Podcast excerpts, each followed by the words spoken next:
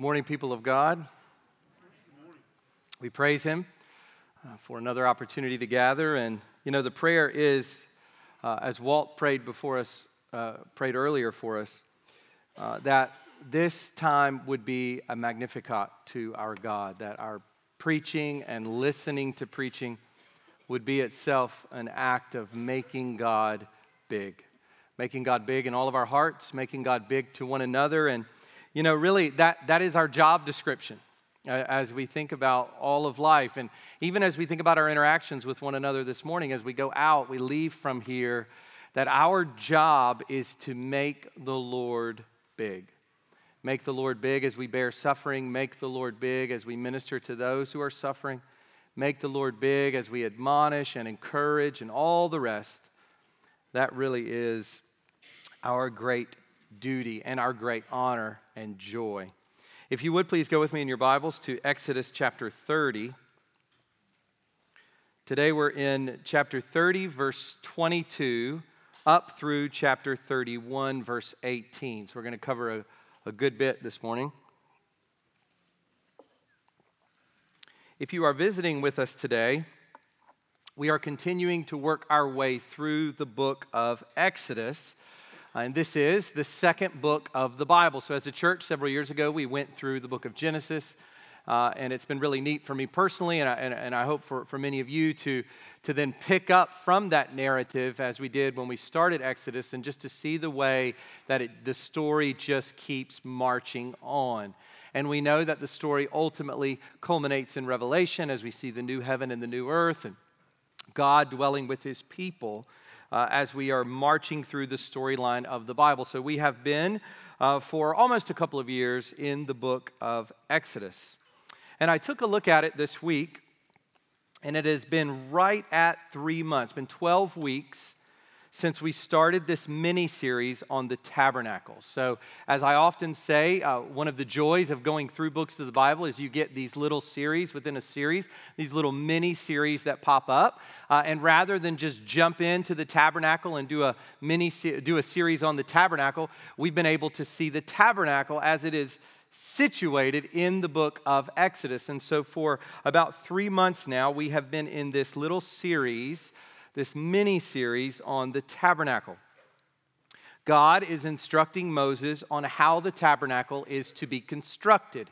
And a little later, in, uh, towards the end of the book, we're going to get the actual construction of the tabernacle. But here we have the Lord giving the instructions to Moses on how this is to be done, how it is to be constructed, and how it is to function with its priests and in terms of uh, the daily rituals that will take place there the daily sacrifice the lighting the sacrifices in the morning and the evening the light the tending of the lamps in the morning and the evening and the incense in the morning and the evening and all of this goes back to exodus 24 verse 18 the scene is still the same. Moses entered the cloud and went up on the mountain, and Moses was on the mountain 40 days and 40 nights. So uh, if it's taken us these three months to go through it, imagine that uh, Moses is up there with the Lord for 40 days and 40 nights getting this instruction. And, and we really, it's just, it's just mysterious to us what's happening up there because we know that if, if we just open up beginning in chapter 25 and we read from there to here, that's not going to take 40 days and 40 nights. So, what are the ways in which uh, God is revealing these things to Moses as he describes this, as he's ministering to Moses' heart. These are things we just do not know. But we know that Moses is there 40 days and 40 nights on the mountain in the glory cloud with the God of Israel. We started this mini series on the tabernacle in chapter 25, as I said, those first nine verses. And the sermon for that was entitled Introducing the Tabernacle. And you'll remember that's where the contribution is to be taken uh, in order to get all that is needed to construct it. Well, that was the introduction. And today we come to the conclusion. So we will finish the tabernacle, this tabernacle mini series today. This is the conclusion, and it ends with these words in chapter 31, verse 18. And he gave to Moses, when he had finished speaking with him on Mount Sinai, the two tablets of the testimony, tablets of stone written with the finger of God. Now it's interesting because the law, that, that takes us back to the Ten Commandments, and you'll remember the book of the covenant. We spent a, a good bit of time on that as well, and then we moved into the tabernacle. But it just reminds us, we'll talk about that at the end, that the law is very much in view as the Lord is giving this instruction to Moses about the tabernacle. So the tabernacle and the law tightly joined together. So the title for the sermon this morning is A Holy conclusion.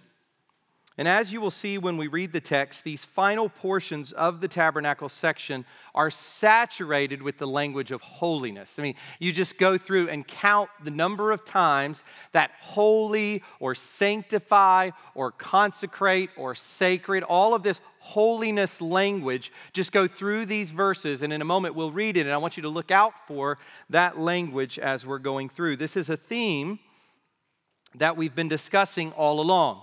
It is a major theme. And let me just plead with you on this never grow tired of the theme of holiness. Never grow tired of the theme of God's holiness. This is the great theme of the universe. It is the great song of heaven. Holy, holy, holy is the Lord God Almighty. What truth is more important than this one great truth that God is holy. And not just holy, but holy, holy, holy, supremely holy, most holy, infinitely holy. How could we ever grow tired of this great truth and all that it entails for our lives? So we've seen it many times the tabernacle is about the holy God being worshiped by his holy people in the holy place and in a holy way. That's a summary, really, of this entire tabernacle section, all about holiness, being set apart and pure for God's special purposes. God's holiness and his glory are integrally connected. God's holiness expressed in His glory, God's glory expressed in His holiness. Today, as this section concludes, it is like we get a holiness explosion. And I struggled with what to call this. I was going to call it a holy climax, but in, in a sense, it's not really climactic uh, in, in terms of the details. We're going to talk about the anointing oil and we'll talk about the different kinds of spices. And you, you don't really think of that as climactic. We, we have the priests and their ministry, and we have all of this atoning language, and, and then we have the Ark of the Covenant and, and all of that. So it's difficult to think of this as a climax, but it is a conclusion. It is a holy conclusion, and holiness explodes throughout. Now, let me just say this to us as we're leaving the tabernacle section. I think this theme of holiness, this emphasis on holiness for us as we as we move on ne- we never move on from the theme of god's holiness but as we move on today from the tabernacle i think it at least brings us to, to three things elevating purging and focusing. So we've seen so much emphasis on God's holiness and all the holiness that, that that entails for us. And I think these are three acts, these are three heart dispositions that we are called to with this great theme elevating, to elevate the Lord. This is exactly what Walt was saying earlier. This is magnifying the Lord. This is lifting him up. The tabernacle is meant to put us in a state of awe, a state of worship of this great majestic, glorious, redeeming, loving God. So it elevates our worship, it raises our affections for God, it raises the temperature on our praise. And then purging. You simply cannot read the tabernacle section and consider the truth that we have become by the indwelling of the Holy Spirit, the tabernacle of God, that we have become the temple of the living God. You simply cannot uh, deal with that mentally without saying in your heart, I must purge myself of sin. The sin that so easily ensnares us, the sin that weighs us down, the sin that does not communicate God's holiness, the sin that does not elevate His glory. This is a time of purging. It is also a time of focusing, a time of focusing ourselves on this great God as the one great reality. We see as we go through the tabernacle this emphasis on serving God.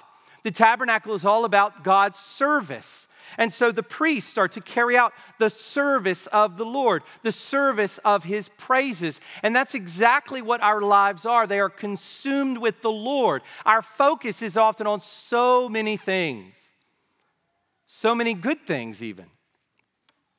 So many things that consume our thinking minutes, our thinking hours. And the tabernacle and all the holiness of it calls us to single mindedness that everything we do, we do unto the Lord. That everything we do, we do consciously for Him, elevating, purging, and focusing. And in all of this, we do it with a recognition that the entire tabernacle is fulfilled in the atoning work of the Lord Jesus Christ. We do it out of the gospel. We do all of this elevating, all of this purging, all of this focusing, knowing that it is through the sacrificial lamb, through the Christ, the Lamb of God, who takes away our sins and who has taken away our sins. It is through him that we do all of this unto the Lord. So I pray that the theme of holiness has not become old to you, has not become boring to you, but that it is weighing down heavy upon all of us and lifting us up in Jesus. So if you would please stand as we read God's word together. We're going to read Exodus 30, 22, all the way up to 31, 18.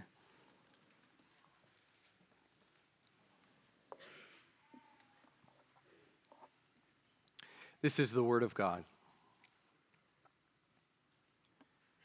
The Lord said to Moses, Take the finest spices of liquid myrrh, 500 shekels, and of sweet smelling cinnamon, half as much, that is 250, and 250 of aromatic cane, and 500 of cassia, according to the shekel of the sanctuary, and a hin of olive oil. And you shall make of these a sacred anointing oil, blended as by the perfumer. It shall be a holy anointing oil. With it, you shall anoint the tent of meeting and the ark of the testimony. By the way, remember to look out for this holiness language. Verse 27 And the table and all its utensils, and the lampstand and its utensils, and the altar of incense, and the altar of burnt offering, with all its utensils, and the basin and its stand, you shall consecrate them that they may be most holy.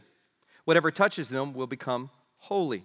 You shall anoint Aaron and his sons and consecrate them that they may serve me as priests. And you shall say to the people of Israel, This shall be my holy anointing oil throughout your generations. It shall not be poured on the body of an ordinary person, and you shall make no other like it in composition. It is holy. And it shall be holy to you.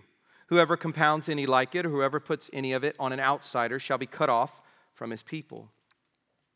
The Lord said to Moses, Take sweet spices stacte and onycha and galbanum, sweet spices with pure frankincense. Of each shall there be an equal part, and make an incense blended by the perfumer, seasoned with salt, pure and holy. You shall beat some of it very small, and put part of it before the testimony in the tent of meeting, where I shall meet with you. It shall be most holy for you. And the incense that you shall make according to its composition, you shall not make for yourselves, it shall be for you holy to the Lord. Uh, I think the Lord is being clear, very clear. Holy to the Lord. Verse 38 Whoever makes any like it to use as a perfume shall be cut off from his people. And the Lord said to Moses, See, I have called by name Bezalel, the son of Uri, son of Hur, of the tribe of Judah, and I have filled him with the Spirit of God, with ability and intelligence, with knowledge and all craftsmanship, to devise artistic designs, to work in gold, silver, and bronze, in cutting stones for setting, and in carving wood, to work in every craft.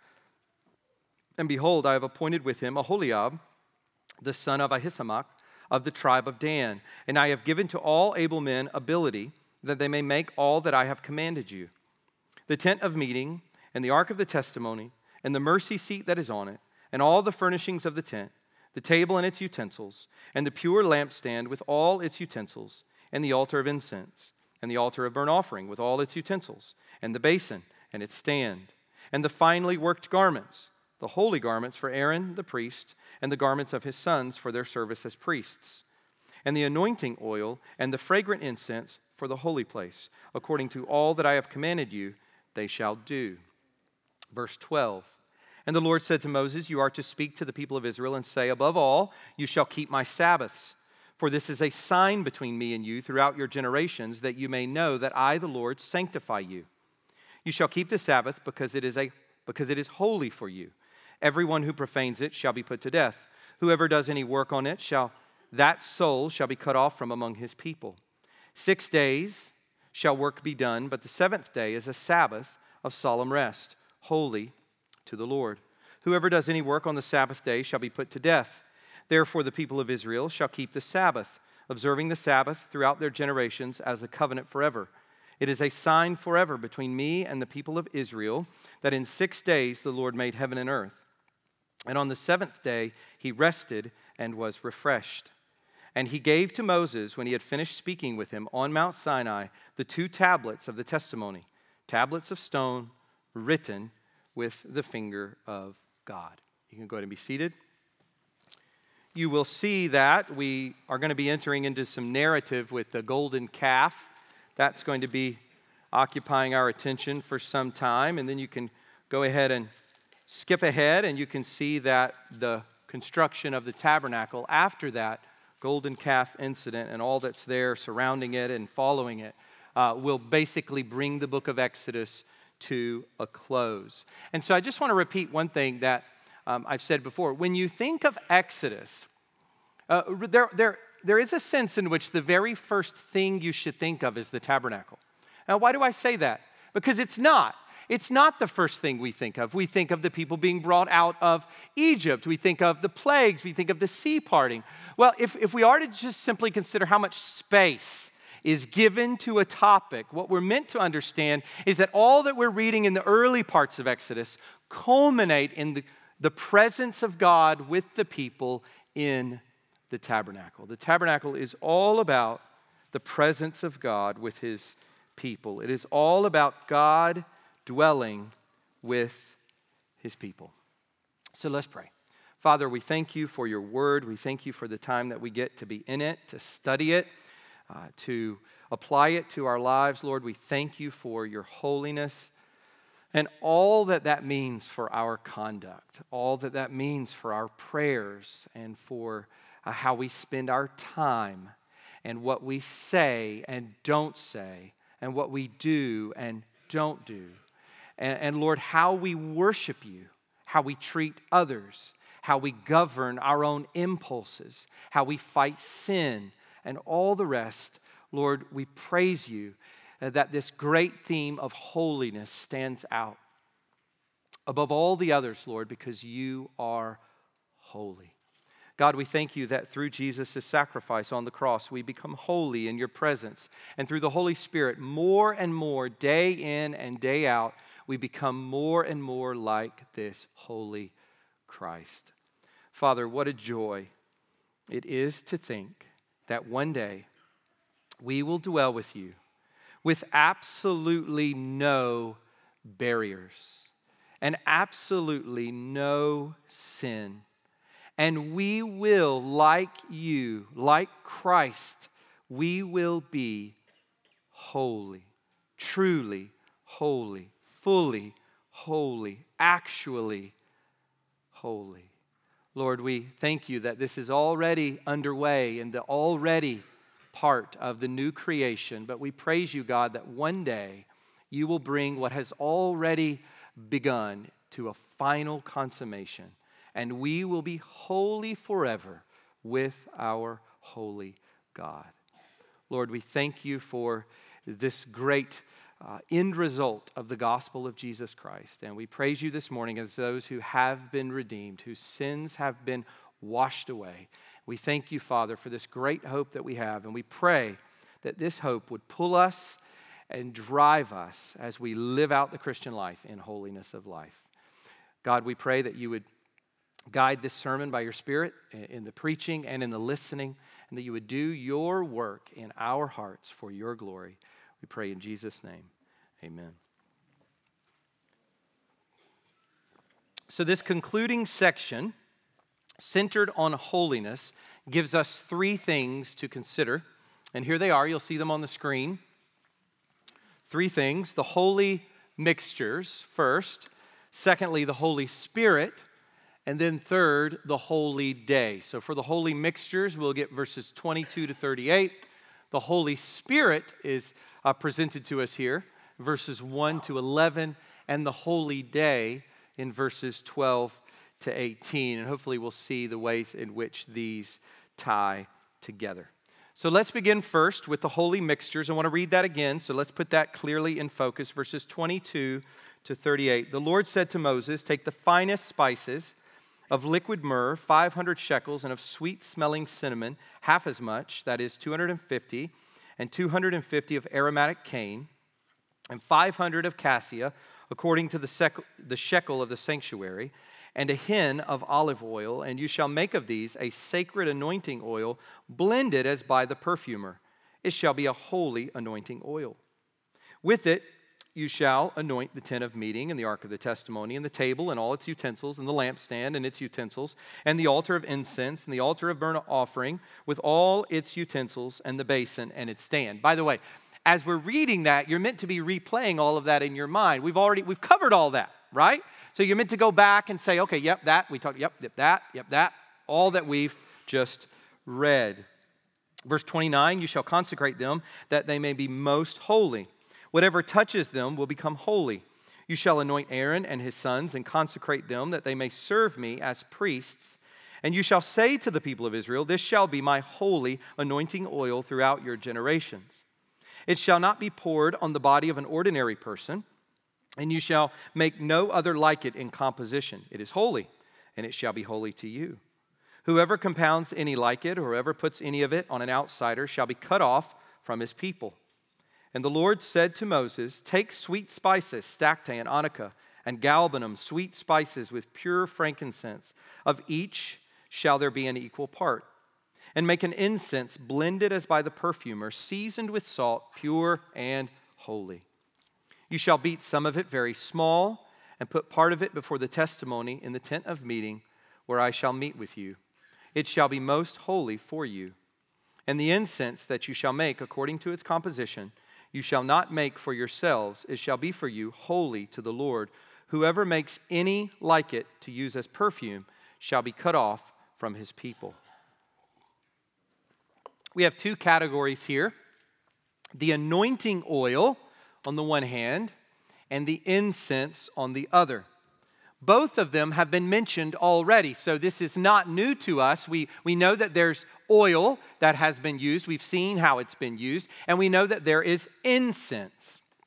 So we've already received this information, at least in seed form, but here in this section, the Lord describes them to Moses in more detail. And what we find is a threefold pattern. So we can look at the, the oil and the incense, and we see a pattern, a threefold pattern, as you go through each of these. And it could be captured in this way composition, application, and restriction. So if you want to write those down, at least for this point composition, application, and restriction. So let's look at each of these. First, composition. The composition of the anointing oil and the incense are described at the very beginning of each section in detail. Verses 22 to 25 for the oil, and verses 34 to 35 for the incense. And there's a lot of information there, but what I want to do is hone your mind in on some of the language that is used in those sections, those two sections. The finest spices, the chief spices, literally. A sacred anointing oil as blended by the perfumer. This is done carefully, it is done well, it is blended as a sacred anointing oil. It is a holy anointing oil. And then when we come to the incense, an incense blended as by the perfumer, seasoned with salt, pure and holy. So, here I just want to make the very basic note that in both cases, the description ends on the note of holiness. And you see that as you look at verses 22 to 25 and then verses 34 to 35. In all that description, the end is holiness. Each of these blends is to be holy set apart for the Lord, set apart for his praises, set apart for the ministry of the tabernacle as it is being carried out by the priests. Second, we see the application. And by the way, let me just say on some of those, you can see notes in your Bible. I won't belabor the individual spices and where each of those come from and all of that, but you will see notes in your Bible where you can look down at the bottom and some of that information is given. And I, I should also say that not all of those spices are clearly identifiable today in English. And so it's similar to the stones. We talked about how those stones, they're sort of best guess uh, from scholars and those who study cognate ancient Near Eastern languages to try to figure out precisely what those stones are. And the same is true here with some of these spices. But the big idea, the point we are to get, is that this is specific and it is holy, it is unique. Second, we see the application. So, why are these mixtures, these blends, these compositions sacred. What makes them holy? Well, of course, they're holy because God said they are holy. God has designed it that way, God has uh, identified it that way. But what we see here is that the holiness of these mixtures has to do with their use. Uh, they're not just sort of a dangling holy thing, it has to do with their function. They are set apart for a particular purpose. That is what makes them holy. They're holy because of what they do, what they are meant to be used for. They are to be used in a particular way. Now, let me just make an observation here, just to draw out a little bit of an implication for us. Being is never divorced from doing. Identity is never divorced from functionality. Our standing in Christ before God always shows itself up in practical, lived out ways. Let me say it this way being holy people means living holy lives. These holy substances, these holy mixtures are connected in their holiness to their holy use. And let me just say this to us. We don't like to think in these terms, but it is true biblically. We are to be useful. We are to be useful in our holiness. God has saved us, not simply so that we might be saved, not simply so that we might be identified with Christ, and that is the end of the story, but so that we might go out into the world. And you, you simply cannot read the Sermon on the Mount, and for that matter, anything in the New Testament, anything in the whole Bible without understanding this, that we are to go out and to live out that holiness for the glory of God. We exist for one reason. The end is not our own salvation, it is the glory of God. All of our lives for the glory of God, not passive, dangling, contemplative being, but active, zealous doing out of our being. The oil here is used for anointing the tabernacle and its furniture, as well as the priests.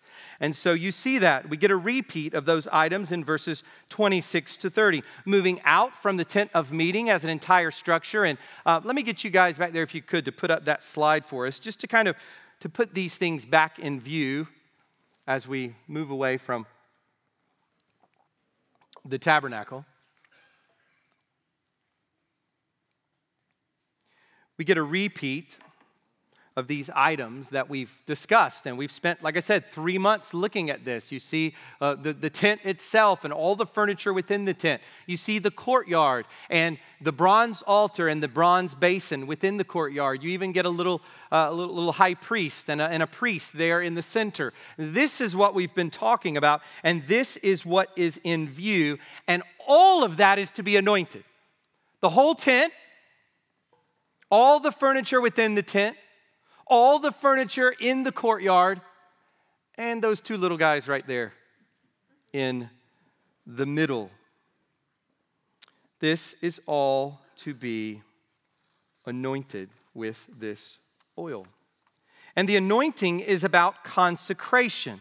It is about setting apart these items and these men as holy to the Lord, as serving a particular purpose. Now we know, and it was even the case in ancient Israel, that rightly understood, the just shall live by faith, those who had faith in their hearts, who were truly redeemed by the future Christ's work, those who were saved in that sense among the Israelites. These were those who are set apart in their hearts. And this anointing is about consecration of something particular. All of those who are living for the Lord, all of life is holy. If they, if they live for the Lord, then their, their, worship, their worship is everything they do. When they care for their animals, as they're raising their children, everything for the faithful Israelite was worship. Nonetheless, the work of the tabernacle was to be set apart, it was to be consecrated. All that was in it and all who would serve it were to be set apart. And that's what we find here with the oil. It is a holy anointing oil that makes things holy, verse 29, and it sets the priests apart for their tabernacle service. Now we see the same thing with the incense down in verse 36. Look there with me. You shall beat some of it very small and put part of it before the testimony in the tent of meeting, where I shall meet with you. It shall be most holy for you. What we find here is that this incense is going to be applied within the tent. It's going to be used in the tent. We know that the, the altar of incense is there in front of the veil, and then behind the veil is the Ark of the Covenant with the mercy seat. This incense would have been brought in, some of it brought in on the Day of Atonement, as we read in Leviticus 16. But this incense also would have shielded the view of the high priest as he goes in one day on the Day of Atonement, one day a year, and he puts blood on the mercy seat. The incense there, the smoke of the incense, shielding the view of the ark. The incense has a function, the oil has a function, and it is holy. And as I said before about the incense, this is the smell of divine worship in the inner sanctum of God's throne room. This is a unique smell. It is not to be associated with anything else. There is to be one singular smell that pervades the tabernacle. And it is not to be associated with anything else but the worship of the living God, the God of the Hebrews, the God who made heaven and earth, the I am who is faithful to his covenant to Abraham, Isaac, and Jacob.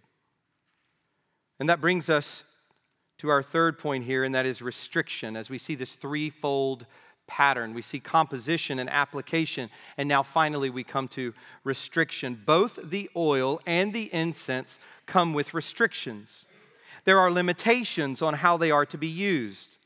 For the oil, described in verses 31 to 33, it is to be a lasting ordinance that is only to be placed on priests and that is not for private use.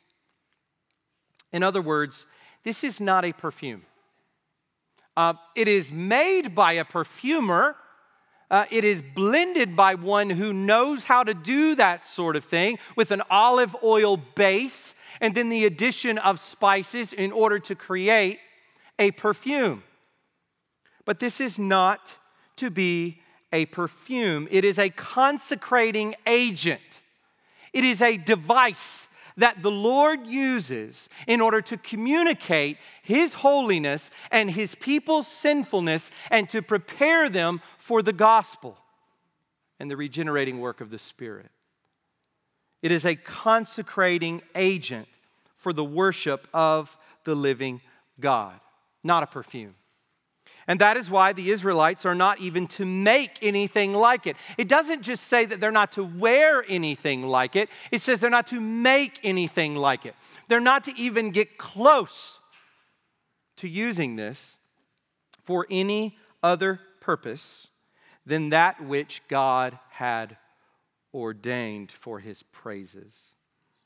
The same is true of the incense, as we read in verses 37 to 38. So, verse 37 says, You shall not make for yourselves, you shall not make for yourselves, it shall be for you holy to the Lord. So, this incense, once again, as with the oil, is not for private use in individual homes. This is the smell of God's house. This is what God's house is to smell like. No single Israelite's house is to smell that way. Anyone who does not abide by these restrictions is to be cut off from his people. And this can involve banishment or death. And let me just say this as we finish up this morning uh, uh with this particular point, as we're thinking about this oil and this incense. This may seem really trivial to you, right? I mean, come on. Some, some oil, some incense, it's really a big deal. And what I want you to see is that faithfulness is in the small things, right? Think about that for a moment. We tend to think about these big moments, these big moments of, of standing up for the Lord, these big moments of service. I once had a professor in seminary say one time, actually, a well known uh, scholar, uh, Andreas Kostenberger, he, he's a well known scholar of John's gospel. But I remember him saying in class that, that living for the Lord is, is really just in the small, mundane things of life. It, it really is. It's just in the day in and day out acts of faithfulness, choices to serve others, not self, choices to say no to impulse rather than yes, choices to make God great rather than all the earthly things, choices to hope in Christ and not in self or future attainments. In all these little moments of life, there is a faithful life. There will be no grand, climactic, faithful life apart from day in, day out minutia. That is where it matters.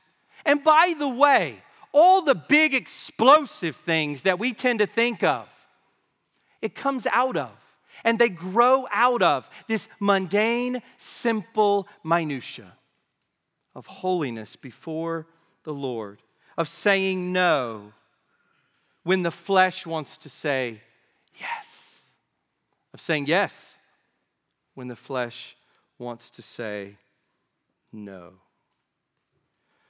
Before we move on to the Holy Spirit in verses 1 through 11, I want to make one observation here about the composition of the oil and incense. Now, one of the things we do find, and I've said this before, is sometimes there can be quite fanciful interpretations of uh, passages. And, and I remember when I preached last Christmas on the wise men, and we had the picture of the wise men coming with the gold, the frankincense, and the myrrh. And they bring that to Jesus. And I remember I had a quote there from Calvin where Calvin is critiquing some of the fanciful ways that that's been taken and just how there's all sorts of, of ways that that gets described. And I mentioned there how the myrrh does appear to anticipate his death. I think having gone through this passage, I, I just feel like my mind has just exploded on this particular point, and here it is. As we consider the wise men coming to Jesus with gold and frankincense and myrrh, it just amazes me that when we come to the end of the tabernacle, we get these three things in view the gold, which is what these uh, things are made of, as the list is going through. And of course, the gold being at the center with the Ark of the Covenant, the pure gold. And then here with the oil, we get this mention of myrrh. And then with this incense, we get the mention of frankincense. It just reminded me in my mind that as all of the Israelites are, are bringing the gold and the, and the myrrh and the frankincense to this spot, that there's this picture of the wise men bringing the gold and the frankincense and the myrrh to the dwelling place of God in baby Jesus. An incredible picture, an incredible scene. And then when we consider that in that moment, in that moment of wise men with gold, frankincense, and myrrh, and baby Jesus, we have there the furniture, the oil, the incense, the presence, the dwelling place of the Lord, the priest, the altar, and the sacrifice, all present in that moment of the Christ child being praised by these Gentiles. What a picture and so it's hard for me not to see that. Calvin might call that fanciful, but it seems to me striking that here we get in this final section this mention of frankincense and myrrh. Secondly, we move on to the Holy Spirit, verses 1 through 11. Read that with me if you would. The Lord said to Moses, See, I have called by name Bezalel, the son of Uri, son of Hur, of the tribe of Judah and I have filled him with the Spirit of God, with ability and intelligence, with knowledge and all craftsmanship, to devise artistic designs, to work in gold, silver, and bronze, in cutting stones for setting, and in carving wood, to work in every craft. And behold, I have appointed with him Aholiab, the son of Ahisamach of the tribe of Dan. And I have given to all able men ability that they may make all that I have commanded you the tent of meeting, and the ark of the testimony, and the mercy seat that is on it and all the furnishings of the tent, the table and its utensils, and the pure lampstand with all its utensils, and the altar of incense, and the altar of burnt offering with all its utensils, and the basin and its stand. And finally, worked garments, the holy garments for Aaron the priest, and the garments of his sons for their service as priests, and the anointing oil, and the fragrant incense for the holy place, according to all that I have commanded you, they shall do. So, who is going to make all of these holy objects, these holy structures and holy mixtures? It's interesting here that it will not boil down to mere human skill or talent. We know that God gives many natural endowments to human beings for carrying out all kinds of work. Some paint beautiful paintings, some build magnificent skyscrapers, some design passenger airplanes, some compose heart penetrating novels, and some carry out heart transplants, which we've seen recently. And praise God for those individuals and all the training and all the skill that goes into that. We praise God for all of these natural endowments, and we take so much of it for granted. Just as we go about our daily lives, I mean, this is just something that we just take for granted. We don't even think about it. We, the big things we give God praise for, but so many graces just sprinkled over humanity. A God rejecting humanity. What grace the Lord has given to man. All these natural endowments, we recognize that God has given them in His common grace. We are all made in His image, and we all have something to contribute to this world in which God has placed us. No matter who you are, God has given you in His image something that you contribute to the human race. So know that. Know that. These skills, and natural abilities will certainly come in handy when it comes to building the tabernacle and all that goes with it. But, but, what we find here is a supernatural grace that is given. All that will be built and all the work that will be carried out will ultimately boil down to a supernatural agent. And that's not something we think about when we think about the tabernacle. There's some guys who are pretty good with wood, and some guys who are pretty good with, with uh, metal work, and uh, those who are pretty good at embroidery and all of that. But this will ultimately boil down to a supernatural agent.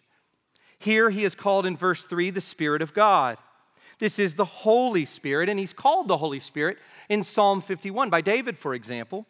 This is the third person of the Trinity, the one present at creation as we read in Genesis 1, verse 2. The earth was without form and void, and darkness was over the face of the deep, and the Spirit of God was hovering over the face of the waters. So you see this in verses 2 to 3. I have called by name Bezalel, the son of Uri, son of Hur, of the tribe of Judah.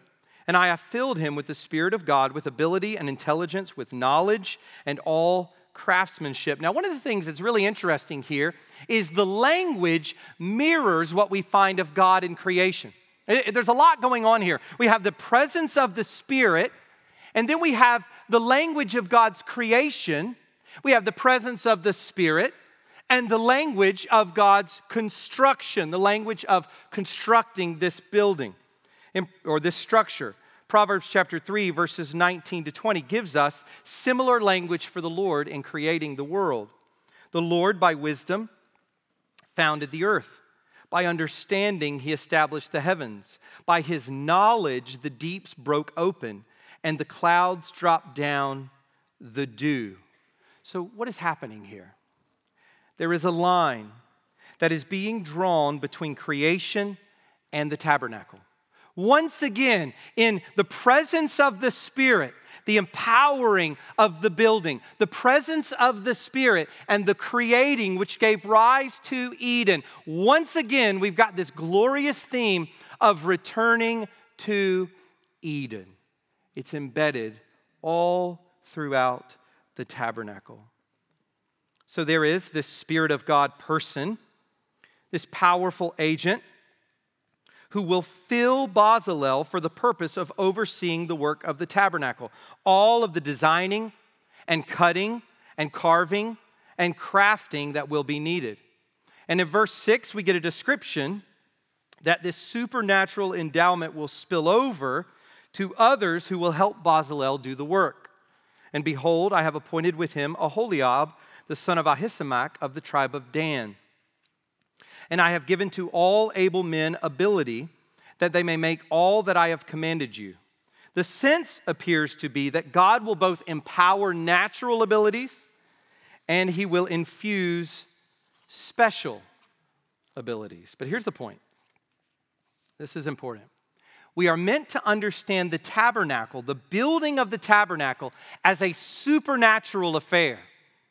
Let me say it this way the building of the tabernacle is in the category of manna, water from a rock, and the parting of the sea. Uh, and that's probably something you haven't thought about. You think of it in terms of just mere human ability. Of course, there are craftsmen. Of course, there are people who can do this sort of work. But what we're told here is that the entire endeavor is superintended by the Holy Spirit, and, and that the workers are empowered by the Spirit to carry out their work. And we see the reason for this in verse 11. The focus all along is adherence to God's design and God's command. And the anointing oil and the fragrant incense for the holy place, according to all that I have commanded you, they shall do. We've just mentioned the oil and the incense. Everything shall be according to God's command. Now, let me say it this way God commands them, and then He helps them to do what He has commanded them to do. Now, that's really important for us in living the Christian life. God doesn't just dump like a, a dump truck of commands on us. Now, go and do. And He's kind of sitting back watching, kind of rubbing his chin to see how, uh, you know, that's not the Lord. That's not what God does. God gives us commands, and then He empowers us by His Spirit to carry out the things He's commanded us to do.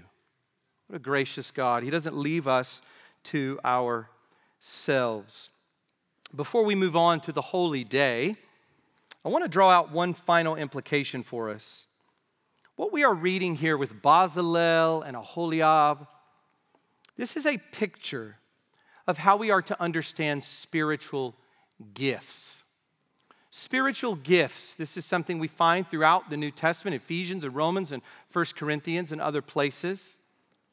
This is a picture of, of spiritual gifts. God grants gifts to his children that may be in varying ways connected to natural ability but that are nonetheless special gifts for building up the household of God.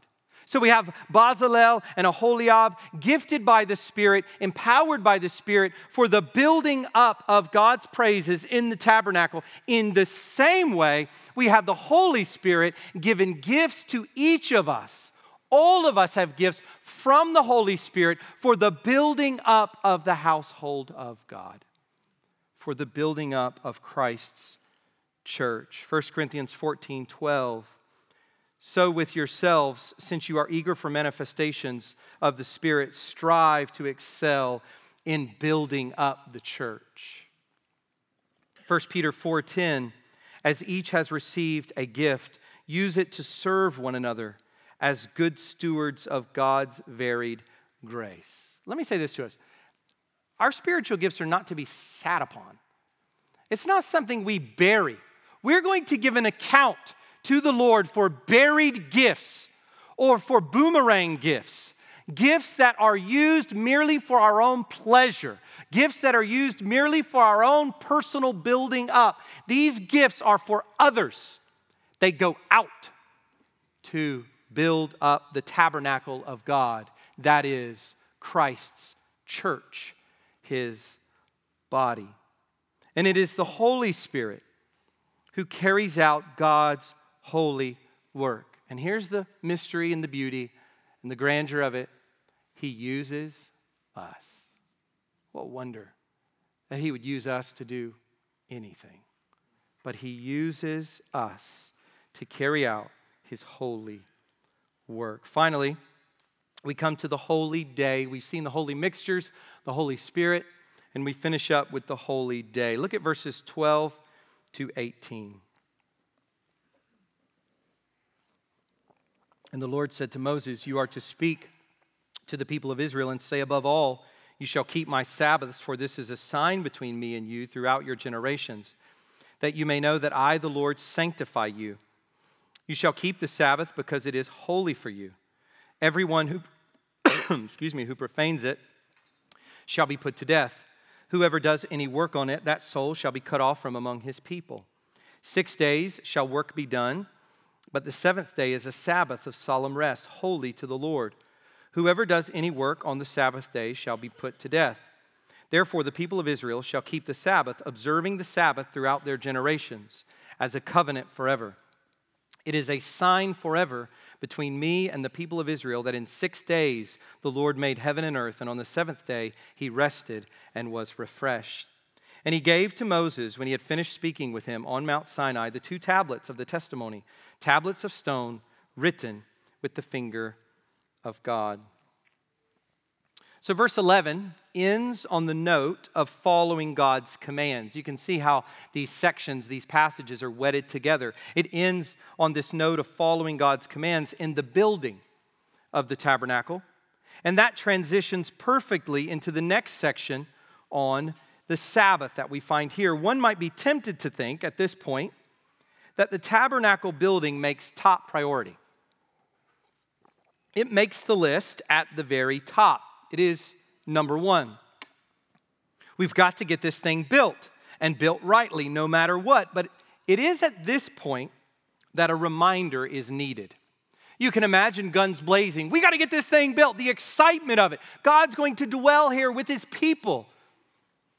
And then there is this need for a reminder. In all your work, in all your doing, one thing you must not forget to rest, to stop on the Sabbath. The Israelites are to work and work and work on the tabernacle, but they must not allow even that holy work to compromise God's holy day.